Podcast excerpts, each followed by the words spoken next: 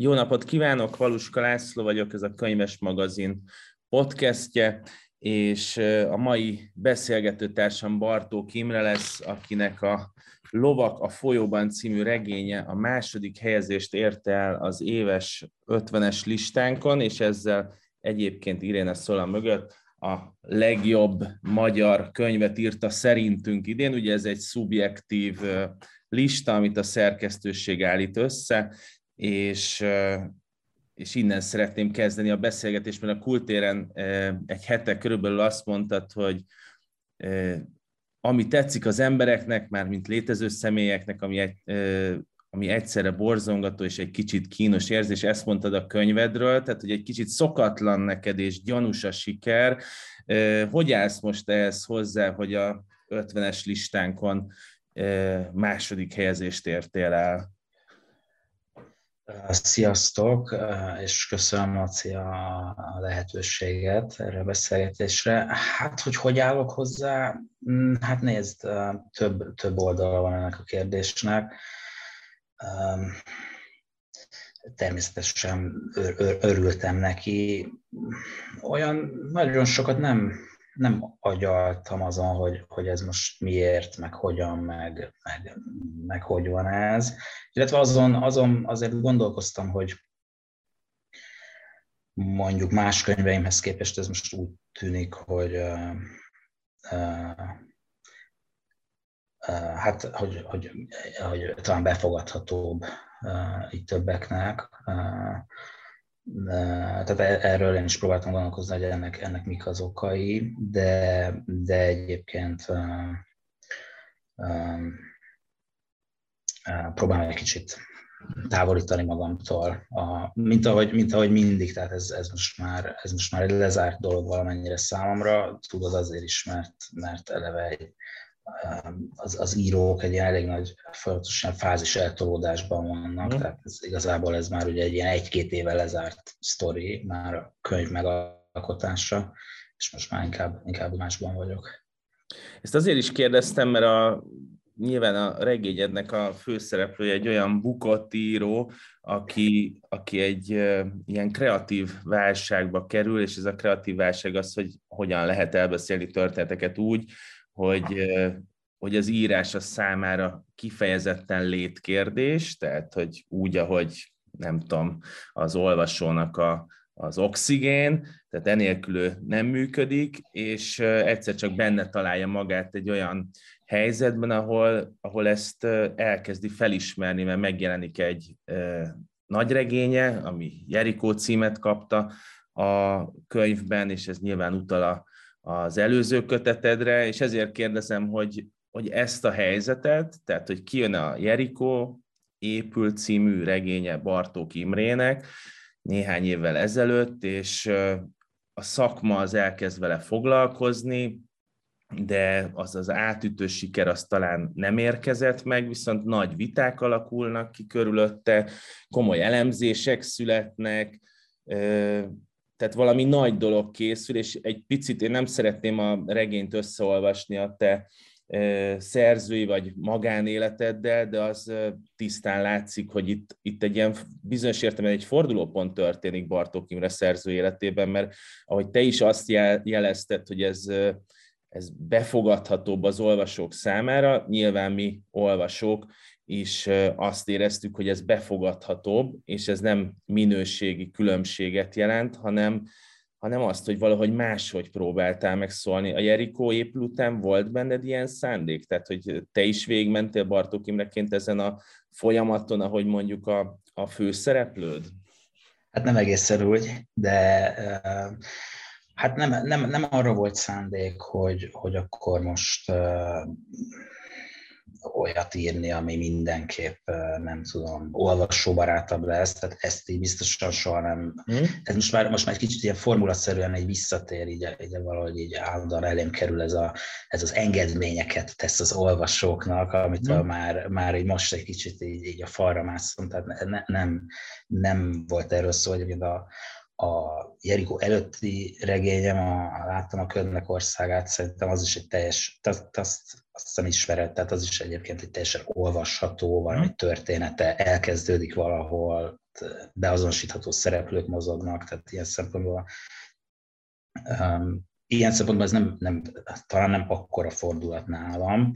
A, a Jerikó épül töménységéhez, meg terjedelméhez képest nyilván ez uh, uh, igen, egy, egy ilyen uh, egy ilyen visszamozdulása a, a narratívabb struktúrák felé, de, de ez, nem, ez nem egy, igazából ez nem egy szerzői stratégia részemről, tehát egyszerűen, egyszerűen csak egy, egy, egy vagy akár több erős, erős ötlet jön, és abból, abból próbálom kihozni, amit, amit lehet, és aztán az, az megtalálja a maga formáját.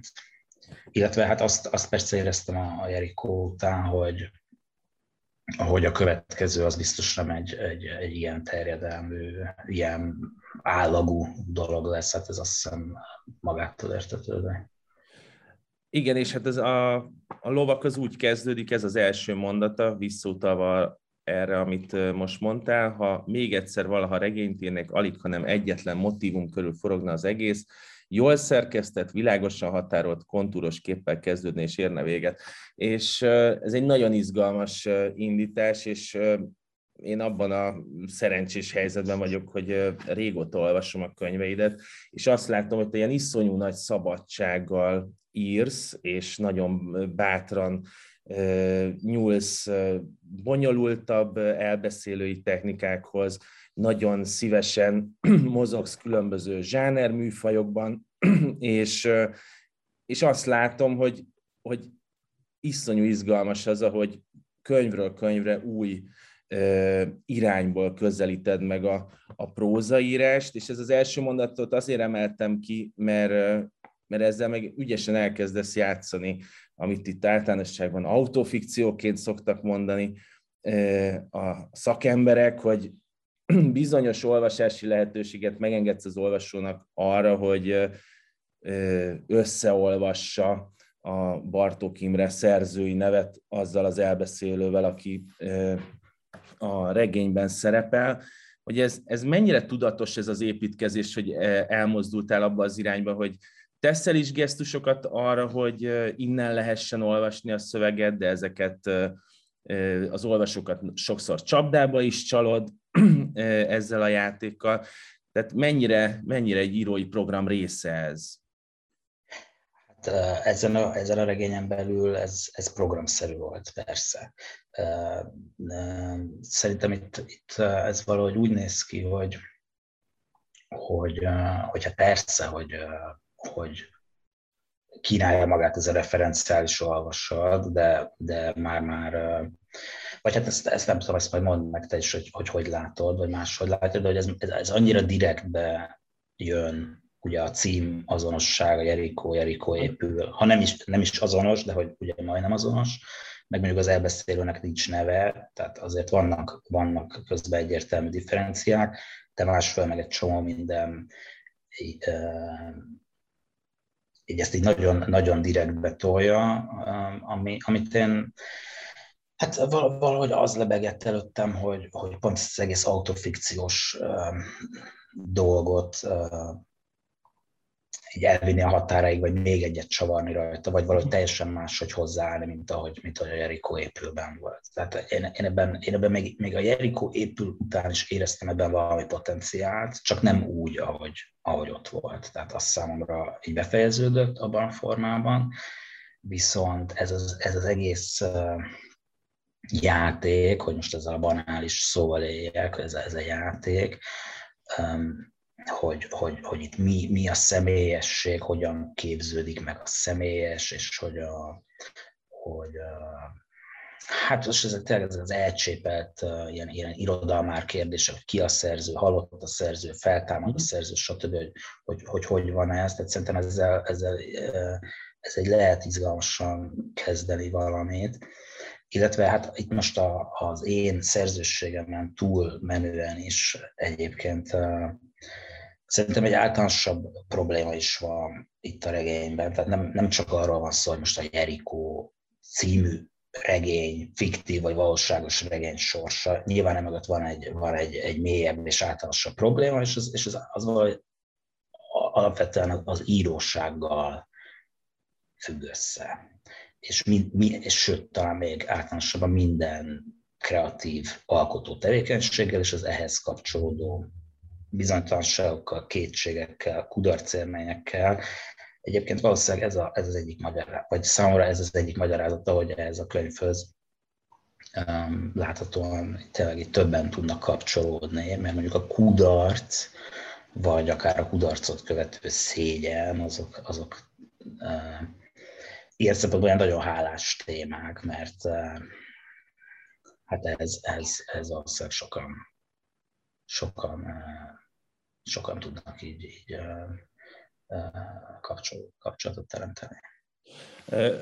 Félig utalt erre, hogy majd mondjam el én, hogy én hogy látom. Nekem az volt olvasóként a, a nagyon izgalmas benne, hogy, hogy bele, tehát hogy azt éreztem, hogy, hogy itt valamiféle műhely munka zajlik, szövegszinten is, meg alkotói szinten is, ami, ami egy kicsit megmutatja azt, hogy mi olvasók ugye akkor találkozunk a könyvekkel, amikor azok megjelennek, ami már egy önmagában nagy dolog, és a könyvnek mindig lesz egy önálló élete, de viszonylag keveset tudunk arról, hogy a háttérben mi zajlik le. Ugye vannak a nagy szerzői mitoszok, hogy Nádas Péter tíz évig írja a világlót, meg hasonlók, és, és ezeket ilyen nagy dolgoknak tartjuk, amiknél ritkán merülnek fel azok a kérdések, hogy egyébként tényleg egzisztenciális kérdés az írás, tehát hogy nem arról az egzisztenciálisnak nem abban az értelmében, hogy megélhetési, hanem hogy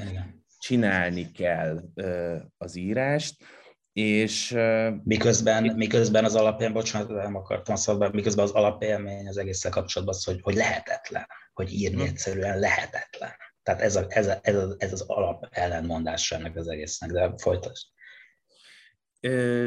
Igazából még csak azt akartam hozzátenni, hogy, hogy e, mi ebben a lehetetlenségben ugye nem látunk bele, és, és magát a munkát nem látjuk, hanem hanem ezek ilyen nagy mítoszokká nőnek ki, hogy, hogy egyes szerzők hogyan és mennyit dolgoztak, illetve van egy másik problematika, így a, amivel szerintem te ö, szándékosan játszol, ez a szerző és a szöveg viszonya, abból a szempontból, hogy amikor megjelenik egy könyv, akkor a szerzőnek a feladata vagy felelőssége az meddig tart, és hogy mennyire lehet ezt leválasztani a szerzőről, ott kell leállnia a szerzőnek a könyv mellett, miközben mondjuk, ha az elmúlt, nem tudom, tíz évet megnézzük, és most csak ilyen nagyon slendrián módon azt mondjuk, hogy igenis a Karl Uwe Knőzgor miatt az autofikciónak lett egy olyan népszerűsége, hogy egy hatkötetes regényfolyamot iszonyú sokan vásárolnak meg,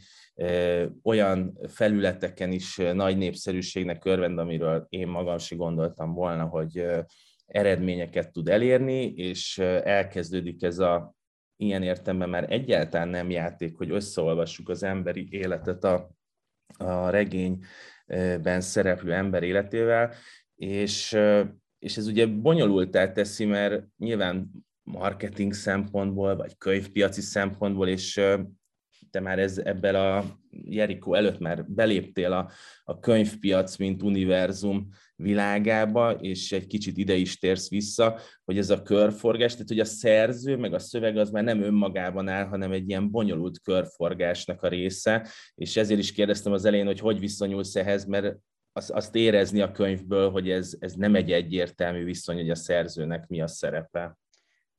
Köszönöm, hogy utaltál, ha most jól értem, a, a, a ködnek országára utaltál te is az imént, ami igen, és uh, még annyit tennék hozzá, hogy szerintem a, a, az első könyvemnek is, a, a fémnek is volt egy ilyen aspektusa, nem, nem a, a könyvpiac működésébe, működésére gondolok, hanem a, hanem a, szöveg, a szövegalkotás mm. folyamata, vagy a szövegalkotás, mint egzisztenciális kényszer és krízis és imperatívus és stb.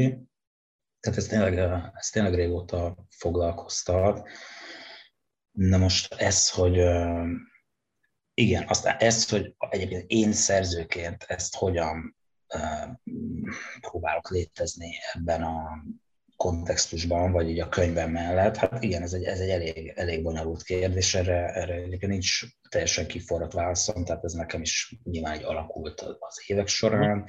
Ahhoz képest, hogy most így a lovak a folyóval, ugye itt tényleg az elbeszélő sokat, elég sokat ironizál, vagy elég sok hát uh, ilyen szatirikus részlet van erre vonatkozóan, hogy, hogy ez egy nyomorult állapot, hogy a mm. szerző ott tényleg mint egy, mint egy csecsemőt, így, így vagy mint egy ilyen, egy ilyen, most egy ilyen fura képzavarral élve, a saját művét, mint egy ilyen bazári majmot így mutogatja körbe az érdeklődőknek vagy talán a szerző a bazári majom, és őt mutogatják, szóval ez egy zavaros helyzet. Na de ehhez képest én egyébként én nagyon, én nagyon engedékenynek és simulékonynak érzem magam, látod, mi is most itt ülünk, beszélgetünk, már sokadik interjúmat adtam, kedvesen beszélgetek mindenkivel a könyvről, úgyhogy tehát ezzel, ezzel amúgy ilyen szinten nincs, egyáltalán nincs természetesen gondom.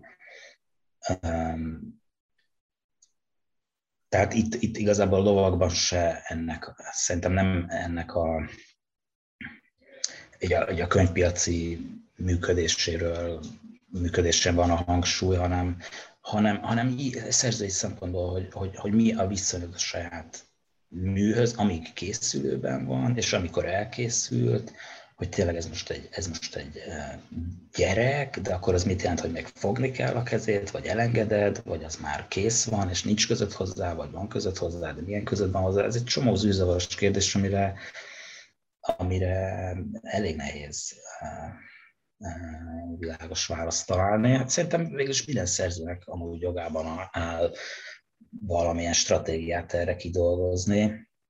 Nem hiszem, hogy ezek között így értéksorrendet lehet felállítani. Ugye, ugye az is egy ellenmondás, hogyha valaki teljesen leválasztja magát erről, most ezek nagyon különböző példák, de akár egy Tandori, egy ilyen elefántcsontorony mhm. típusú dolog, vagy akár egy Elena Ferrante, ugye, aki a névtelenséget, vagy az a, a, az a, ezt a fajta anonimitást vállalja, de pont ezek a gesztusok a legerősebb mítoszteremtő uh-huh. gesztusokká válnak. Tehát ezért egy ilyen, van egy ilyen double bind, hogy, hogy benne vagy, és minél inkább ki akarsz jönni, igazából nem tudsz kijönni. Ez, ez, ez egyébként egy tök érdekes helyzet, szerintem egy alkotás lélektanilag. Um, úgyhogy részben emiatt is nem, nem gondolom, hogy én egy teljesen uh, teljesen elvágnám, vagy el tudnám vágni magam ettől, vagy, vagy nem, nem is érzem ezt feltétlenül kívánatosnak, tehát egyébként szívesen beszélgetek a, a, a könyvről. A, szerintem a, a regényednek egy az én nézőpontomból egy kulcsfogalma a sebezhetőség kérdése, hogy az irodalomban szerintem ahhoz vagyunk hozzászokva, és ezt az irodalom elmélet is így megjárja a saját köreit. Te említetted a szerző halálát, tehát hogy van egy ilyen omnipotens alkotó, aki a saját világában, amit 3-400 oldalon megír, azt csinál, amit akar, és legfeljebb azzal játszik, hogy, hogy mit enged meg az olvasónak, hogy milyen, mármint, hogy milyen, milyen mélységben engedi be az olvasót ebbe a regényvilágba, de ugye ezek egy nagyon ügyesen felépített világok, illetve ez még hozzájön az, hogy itt a posztmodern magyar irodalomban meg hozzászoktunk mondjuk Eszterházinál ahhoz, hogy ez olyan szinten mm, túl van pörgetve, hogy mindenféle nyelvi játék, belső poén, minden meg van engedve, és és te jössz azzal, hogy ezt, a, ezt az omnipotens írót, ezt a történetedben darabjaira szeded, tehát hogy egyfelől semmi omnipotens nincs benne, hanem csak a megkérdőjelezés és a szorongás, és megteremtesz egy ironikus, sokszor cinikus világot, amit így felépít maga köré a, a főszereplő, és, és végeredményben az történik meg, hogy, hogy ettől válik sebezhetővé ez a történet, tehát nekem nem is biztos, hogy a szorongás az elsődleges, ami eszembe jut, hanem az, hogy szakítani kell az a képpel, hogy, hogy a szerző az tényleg mindenható, miközben te is megcsinálod a saját elbeszélői technikai megoldásaidat, tehát te is bizonyos értelemben újra termeled ezt, de mit gondolsz erről, hogy a sebezhetőség az fontos a, a lovakban? Nekem tetszik ez a fogalom, és, és igen, ahogy, ahogy szerintem szépen elmondtad, hogy ebben is van, van ez az alap ellentmondás, hogy egyfelől így van, másfelől mégiscsak valaki megírja ezt és most ez akkor így egybe csúszik, hogy a szerző az elbeszélő, mert lehet úgy látni a könyvet is, hogy az elbeszélő maga írja ugye ezt a könyvet. Ez, ez, ez így eléggé adja magát ez az olvasat. Um, azt talán egy, lehet, hogy most egy kicsit félre viszont csak az jutott eszembe, azon gondolkozom, hogy, hogy ide lehet még hozni azt a szempontot, hogy mennyire mennyire uralható az, ami a könyvben történik, hogy mennyire értelmezhető az valahogy sorsszerűnek a elbeszélő szempontjából, és mennyire, mennyire véletlen, mennyire alakítják véletlenek. Tehát most az jutott eszembe, hogy az, az egy tök érdekes kérdés, hogy, hogy, hogy a véletlennek egyáltalán van-e tere az irodalomban. De most bocsánat, a, a, itt az irodalom alatt most a szöveg alkotását érted, vagy úgy általánosságban, hogy én hogyan fogadom be majd a szöveget a végén? Hát úgy értem, hogy, hogy hajlamosak vagyunk úgy látni, hogy ugye, hogy ugye egy, egy, egy klasszikus regényben, ami e, megtörténik, a, tehát ez a kinek-kinek jellemes sorsa, hogy azért ez történik vele, mert, mert ez fakad az ő karakteréből. Tehát, hogy, hogy elválaszthatatlan egymástól a, mhm. a főszereplő és a cselekmény, és ebben, ebben a formulában igazából nincs helye annak, hogy véletlen események történjenek vele. És nekem ez, ez, ez úgy motoszkálban, ezt most azért hoztam elő, mert szerintem a lovakban történik néhány véletlen, ami, ami persze, hát ez nézőpont kérdése. Mert lehet, hogy később aztán ezek is valahogy sorszerűvé értelmeződnek át, vagy értelmezhetők át, de, de én itt, itt, itt többé-kevésbé tudatosan akartam kezdeni valamit azzal, hogy, hogy, hogy a véletlennek teret adni, hogy tényleg ott, ott ül a, a szobában, és nem tudja, hogy mi lesz, nem tudja, hogy mi a következő lépés, nem tudja azon a primér szinten, hogy ő mit kezdjen az életével, de igazából a, a könyv sem mindig tudja magáról, hogy mi történik a következő fejezetben. Tehát, hogy van valami csapongás is itt a különböző szálak között, ugye bejönnek ilyen elég, elég ilyen elsőre konfúznak tetsző motivumok, amik aztán talán összeállnak, vagy nem. Talán most nem akartam eltávolni a embereket, tetszik a sebezhetőség fogalma, csak talán ez is egy kicsit ide, ide kapcsolódik. Tehát, hogy nincs egy, nincs egy olyan hogy lehet-e úgy gondolkozni erről az egészet, és csak kérdezem, hogy, hogy valójában nincs egy olyan központi akarat, ami, ami ezt működteti. Nincs egy olyan elbeszélői akarat, ami, ami, á, á, ami összetartaná, hanem valami más tartja össze. És akkor valóban igaz lehet az is, hogy, hogy, hogy most ezt kezd, kezdem egy kicsit túl, túl gondolni, tehát, hogy talán lehet így látni, hogy ez, egy, hogy ez hogy, hogy sebezhető, ez, a, ez az elbeszélő pozíció. Én megmondom, tehát, hogy, tehát, hogy érted, nem a, nem a, a 19. századi realista nagyregények elbeszélő pozíció, ez mégis világos. Uh-huh. De nem is egy, nem is egy, nem tudom, ez a Nádas Péter világó részletek, vagy akár még Nádas Péter. Hát igen, de közben meg beemelsz olyan szövegeket a saját regényedben, most nem tudom, említsük csak a gyűrűk urát, de ugyanilyen szöveg a, a társasjátékozás is, amivel ö, azt érezni, hogy az... Egyébként az is, egyébként az is a véletlen. Tehát a, a társasjáték is valahol a véletlenről szól, tehát a kockadobás. Hogy ott mindig van egy véletlen faktor, hogy nem lehet tudni, hogy mi történik. De bocs, már nem akartam. Hát csak azt mondom, hogy ezekben kite, tehát kiteszed magad a véletlennek a történet szintjén, de közben meg mégis az van, hogy ilyen iszonyú tudatosan hát igen. a szöveget. Tehát, hogy Persze. A kettő az, az biztos nem elválasztható egymástól. Igen, igen. csak ezt, ezt akartam kiemelni. Igen, igen, ezzel egyetértek persze. A, én nagyon, amikor a korábbi könyveiddel kapcsolatban nagyon sokszor éreztem azt, hogy ilyen iszonyú jó ötletek vannak, és, és hogy ezek, most nevezzük véletlenek, mert egyébként szerintem ez így még le is írja, hogy, hogyan, milyen irányokba mennek el a, a regényeid, akár mondjuk most a Patkány trilógiát, hogyha kiemelem, hogy iszonyú sok ötlet volt benne, és nagyon sok szöveg született, és én sokáig azt hittem, hogy megmondom őszintén, hogy az így egyszer csak átfordul egy ilyen kulcs státuszba az a, az a könyv, hogy kacérkodsz ezekkel, és természetesnek kezeled, hogy a filozófiai szöveget, meg a, meg mondjuk a társasjátékot egy történetben lehet mozgatni. Ebben, és ebben nincsen meglepő számomra, mert mondom, a korábbi szövegeidben is ezekkel, ezeket játékba hoztad.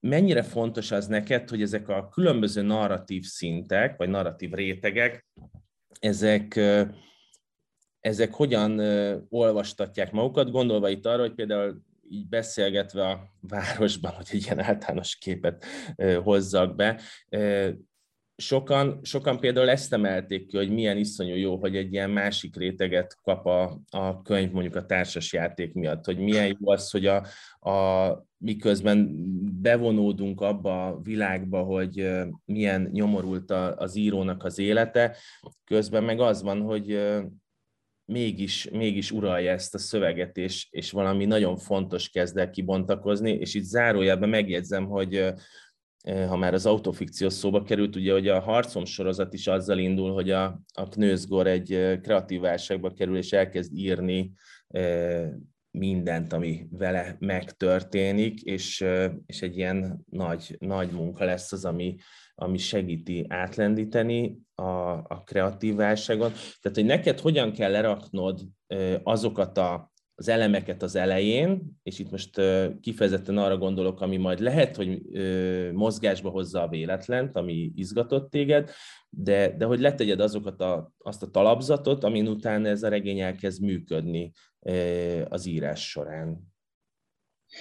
Hát ez, ez egy nagyon komplikált folyamat volt, és bizonyos értelemben ezt, volt, ezt a könyvet volt azt hiszem a legnehezebb megírni. Pontosan emiatt, hogy ezek a különböző rétegek, mert tényleg van 5-6-7 ilyen viszonylag jól elkülöníthető motivikus rétege a könyvnek, hogy, hogy ezek valahogy valahogy párbeszédbe lépjenek egymással. Tehát ez, ezen ezen nagyon sokat kell dolgoznom, már azután, hogy, hogy, hogy megszületett a kézirat. Tehát itt, itt így, így finoman valahogy elbarni a szálakat, vagy, vagy a, a motivumokat így átfűzni, vezetni egymáson. Ez, ez a része nagyon nagy munka volt de, de az elején ott, ott inkább csak úgy, úgy szabadjára engedtem a dolgot, tehát nem, nem volt, a legelején meg nem volt minden eltervezve, ami, ami a dolog központ, tehát kiindulópontja volt, az, az, az ez, ennek az autofikciós dolognak ez a, mm. ez a szatirikus, vagy kifordított folytatása, tényleg ez a, ez a szenved, ez a teljesen transzparenssé és hát nem is tudom, hogy az önirónia szó az, az, még, az még itt használható-e, mert valahogy ez olyan kicsit itt talán pontatlanak érződik, de hogy mindegy, szóval valami, valami önironikus ábrázolása, és, és aztán erre, erre, erre épült rá egy csomó minden. Ugye részben olyan dolgok, amik visszautalnak korábbiakra, most akár mondjuk a, a szülők, uh-huh. meg a nácik, tehát ez, ez, ez a Jerikó épőre is visszautal, van ez a könyves vonal, amit te is emlegettél. Tehát ennyiben ez, ennyiben ez végül is egy, egy, egy ilyen integratív könyv, vagy regény.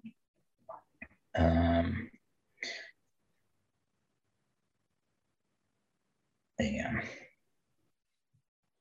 Nem válaszoltam meg a kérdésed, vagy nem, nem akarok semmi, sem, semmilyen műhely titkot, szívesen elregélek bármit, csak igazából már én sem látom ezt annyira tisztán egy, egy visszamenőleg. Engem őszintén szóval csak az érdekelt, amit akármilyen bonyolultan próbáltam meg megkérdezni, hogy, tehát, hogy tökre látszik ez a rétegzettsége a könyvnek, és amikor valahogy az előbb olyan hát mondjuk, mondjuk azt, hogy ilyen egyszerűen hangzott az, hogy vannak véletlenek, és a szöveg, szöveg is írja magát, ugye ez is egy nagy mítosz, de közben meg ez egy nagyon szépen összerakott elbeszélői szerkezet, és, és ezt nem, nem, nem venném el a, a, se a te érdemedet, sem az olvasóktól, hogy ezt megélhessék, ezt a rétegzettséget, mert hát szerintem pont ettől izgalmas a lovak, hogy van benne nyomozás, meg van egy csomó minden, ami, ami, amire lehet azt mondani, ezt az elején mondtad, hogy nem, nem jó az, hogyha engedményeket tesz az író az olvasónak, és ezt én nem is engedményként... Ne, és nem is azt mondom, hogy ne, jó, bocs. Semmi, csak hogy nem, nem engedményként fogom ezt fel, hanem, hanem van egy ilyen tényleg tök profi felépítése, és ezért érdekelt az, hogy ezt hogyan rakosgattad össze. Tehát ez nyilván egy kicsit ennek a lovaknak a mitaszépítéséhez közelít ez a kérdés, de tényleg foglalkoztatott az, hogy ez hogy áll össze. Hát néhány motivum az, az, az, azt így próbáltam elég tudatosan tehát, megcsinálni, tehát valahogy és ezt úgy fogalmaztam meg magamnak, hogy, hogy én is próbálom valahogy értelmezni a magam számára utólag, hogy metaforikus jelentés tartalmakról nem metaforikusan beszélni. Úgy mhm. értem, hogy, úgy értem, hogy a, mint az egyik ilyen szuper metafora itt a dolog mögött a, a bukás, vagy a hanyatlás, vagy a kudarc, és a bukás az ugye egy, egy, egy, egy metaforánk, és akkor erről konkrét zuhanásokon keresztül beszélni, tehát hogy tényleg egy ember, vagy a Gollam, vagy az Empedoklész, vagy a spanyol kisfiú, vagy a lány a metróban, vagy az elbeszélő a lépcsőn, hogy mindenki, mindenkinek vannak különböző magasságokból és legkülönbözőbb helyszíneken, de egy csomó olyan zuhanás van benne. És hogy ez például mind, mind erre utalna tehát ez, ez, ez, nekem így, ez, ez nekem így ugyanaz a, a, a motivum vég, de ezt, hogy olvasóként ez pontosan hogyan jön le, akár neked, akár másnak, ezt, ezt nem tudom. A folyók is, tehát, a, a, a, tehát szerintem van több folyó a, a könyvben, amikor mondjuk a játszótéren, ott a csapból jön a víz, és valami hm. kis csermely ott megindul. Tehát né- néhány ilyen dologban azonosítható, meg van, van uh, ugye a, a görög mitológiából uh, több dolog bejön. Most ezeket nem akarom talán itt mind nevesíteni, vagy itt túlértelmezni a dolgot, de ezek, ezek azért itt tudatosan vannak benne. Egy talán elég transzparens része, kevésbé, de azért felismerhető. Egyébként bármennyire más szerintem nyelvileg, meg elbeszélés technikában a, a Jericho épülhöz képest, én, én úgy látom, hogy ez egy közös pont. Tehát nekem ott is az egy fontos szervező el volt, hogy, hogy, hogy vannak bizonyos motivumok, amik, amik így végigvonulnak. Nekem a, megint csak egy ilyen általános nézőpontot szeretnék behozni, hogy nekem a lovak az nagyon beszélt arról a arról az élményről, hogy hogy ezt a kreatív munkát, ezt, és most kifejezetten a munkát, nem az írásról szeretnék beszélni, a kreatív munkáról, amivel beletartozik a, egy csomó minden a filmgyártástól, a, nem tudom meddig a reklámkészítésig, mert az is, annak is vannak kreatív folyamatai, hogy mennyire nincs az értékén kezelve, és hogy miközben mennyire látványos az, a, amikor mindent a végeredmény felől nézünk meg, és mennyire bonyolult az, hogy mit élnek át az emberek, mármint az alkotók maguk, miközben dolgoznak. Ebben a regényben te nagyon keményen megfogod az olvasó kezét, és bevezeted abba a világba, ahol, ahol ez a nagy mitosz, hogy egyszer csak minden könyv elkészül, és akkor az úgy jó, ahogy van ezt, ezzel szembesített az olvasót, hogy ez nincs így. Téged olvasóként egyébként mennyire foglalkoztat az, amikor bármilyen alkotói tevékenységnek a kulisszái közé benézhetsz? Tehát tanulsz belőle, vagy elrettent, vagy nem érdekel?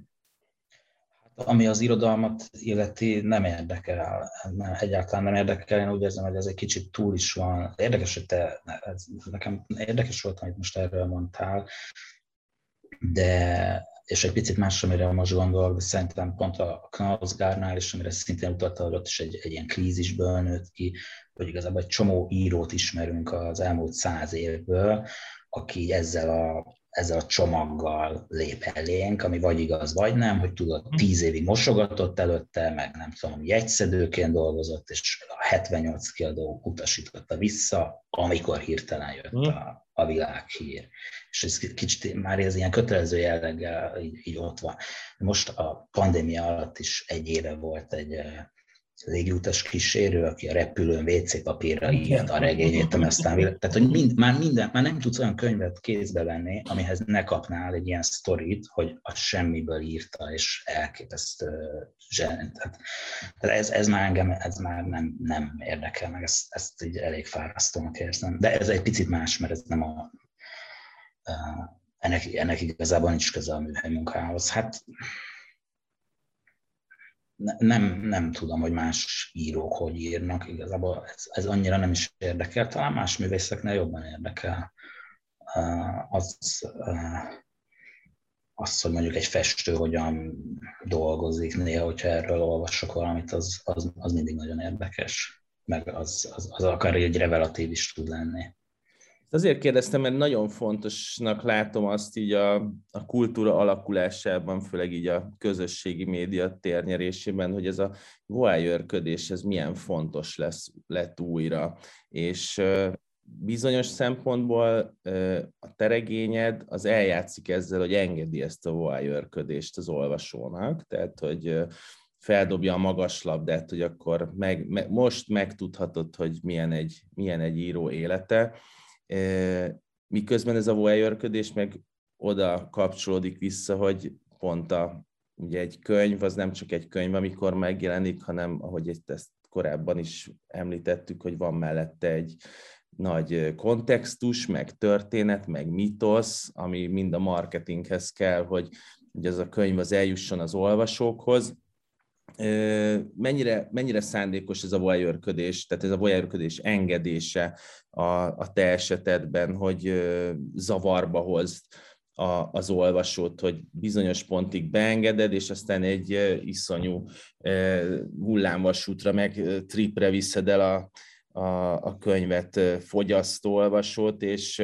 mindenféle fantasy meg horror elemekkel sokkolod a, őket, és akkor még nem is említettük az autófellációnak ezt az ön, önironikus megjelenését rendszeresen a könyvben. Persze, hát ez teljesen tudatos, de ennek szerintem itt, itt kritikai éle van. Tehát, hmm.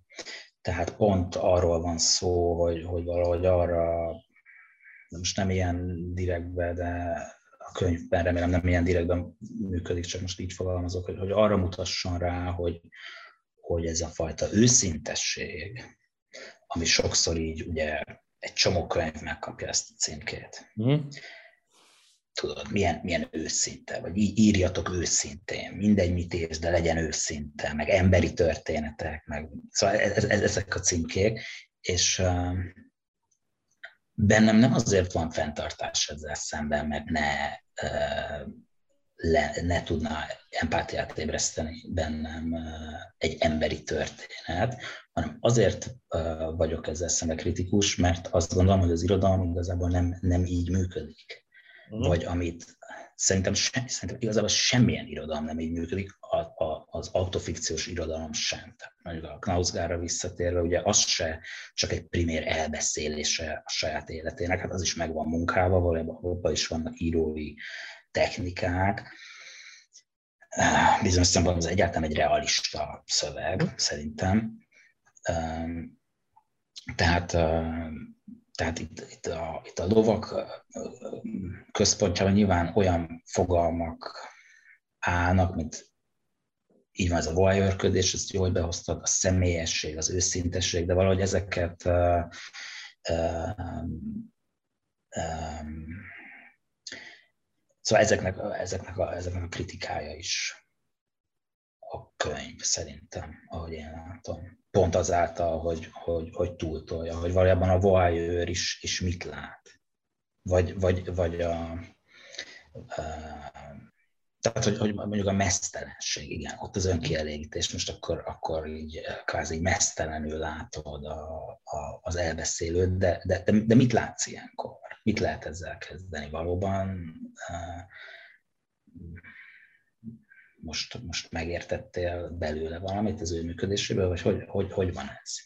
Tehát, hogy egy csomó tisztázatlan kérdés van azzal kapcsolatban, hogy mit jelent őszintének lenni, mit jelent az irodalomban őszintének lenni, egyáltalán hát mégis ami a, az, az a fogalom, ami az egész, az egész fölött tényleg így er, ernyőkét leveg, az, az az igazság, mi, mi, mi, mi az irodalmi igazság. Mit várunk ettől olvasóként, hogyan hozza létre a szerző a maga igazságát, vagy az elbeszél a maga igazságát.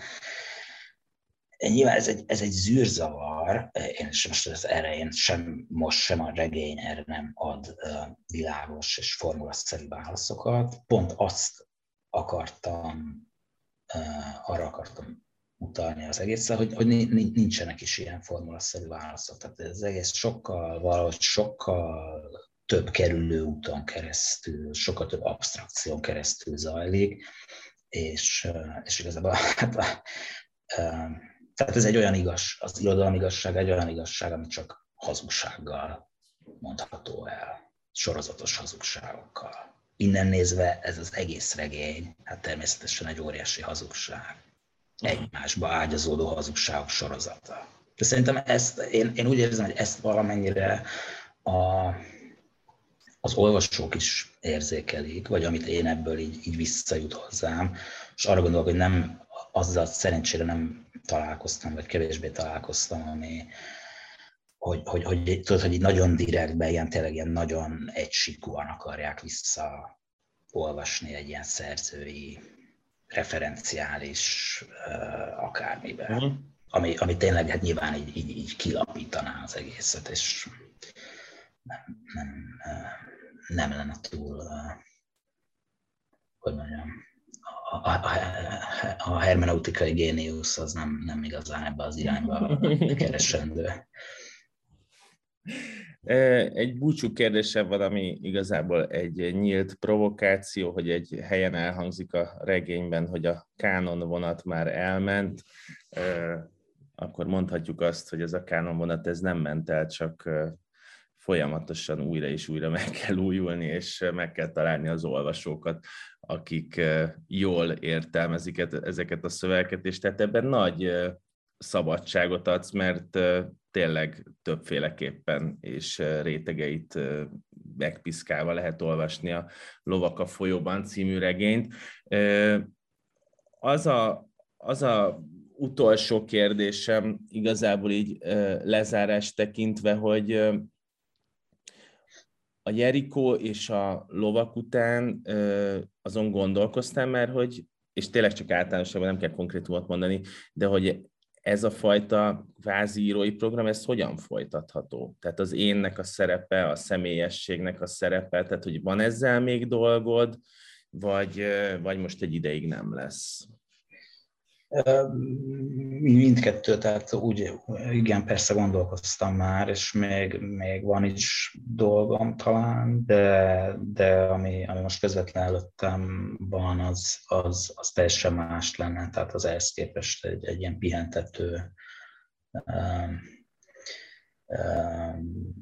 mindazoktól a narratológiai trükközésektől mentes szöveg volna, mint amiről eddig beszéltünk de, de igen, tehát azért van, van ebben, ebben az egészben valami, szóval ez, ez szerintem ez egy kimeríthetetlen téma, ma, uh-huh. maga, maga az írás témája, tehát ez, ez um, és nagyon, nagyon sok felől lehet ehhez, ehhez közelíteni. Nem, nem is kell egy,